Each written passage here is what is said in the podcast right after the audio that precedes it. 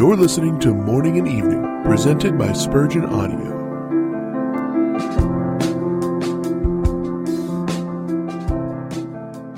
Thou art from everlasting. Psalm 93 2. Christ is everlasting. Of him we may sing with David, Thy throne, O God, is forever and ever. Rejoice, believer, in Jesus Christ, the same yesterday, today, and forever. Jesus always was. The babe born in Bethlehem was united to the Word which was in the beginning, by whom all things were made. The title by which Christ revealed himself to John at Patmos was Him which is, and which was, and which is to come. If he were not God from everlasting, we could not so devoutly love him.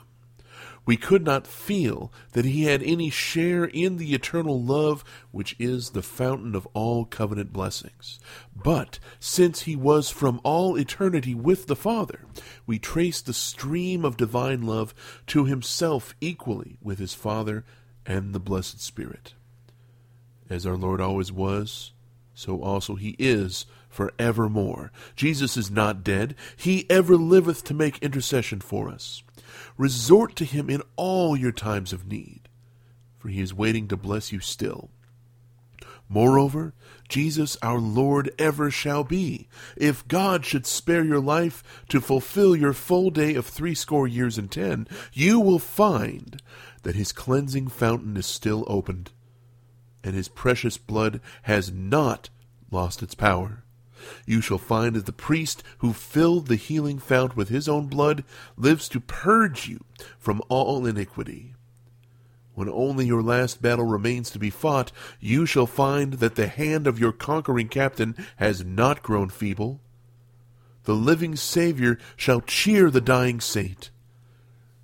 When you enter heaven, you shall find him there bearing the dew of his youth. And through eternity, the Lord Jesus shall still remain the perennial spring of joy and life and glory to his people. Living waters may you draw from this sacred well. Jesus always was, he always is, he always shall be. He is eternal in all his attributes, in all his offices, in all his might and willingness to bless, comfort, guard, and crown his chosen people. You've been listening to Morning and Evening, presented by the Spurgeon Audio Podcast. For more information about this podcast, you can visit spurgeonaudio.org.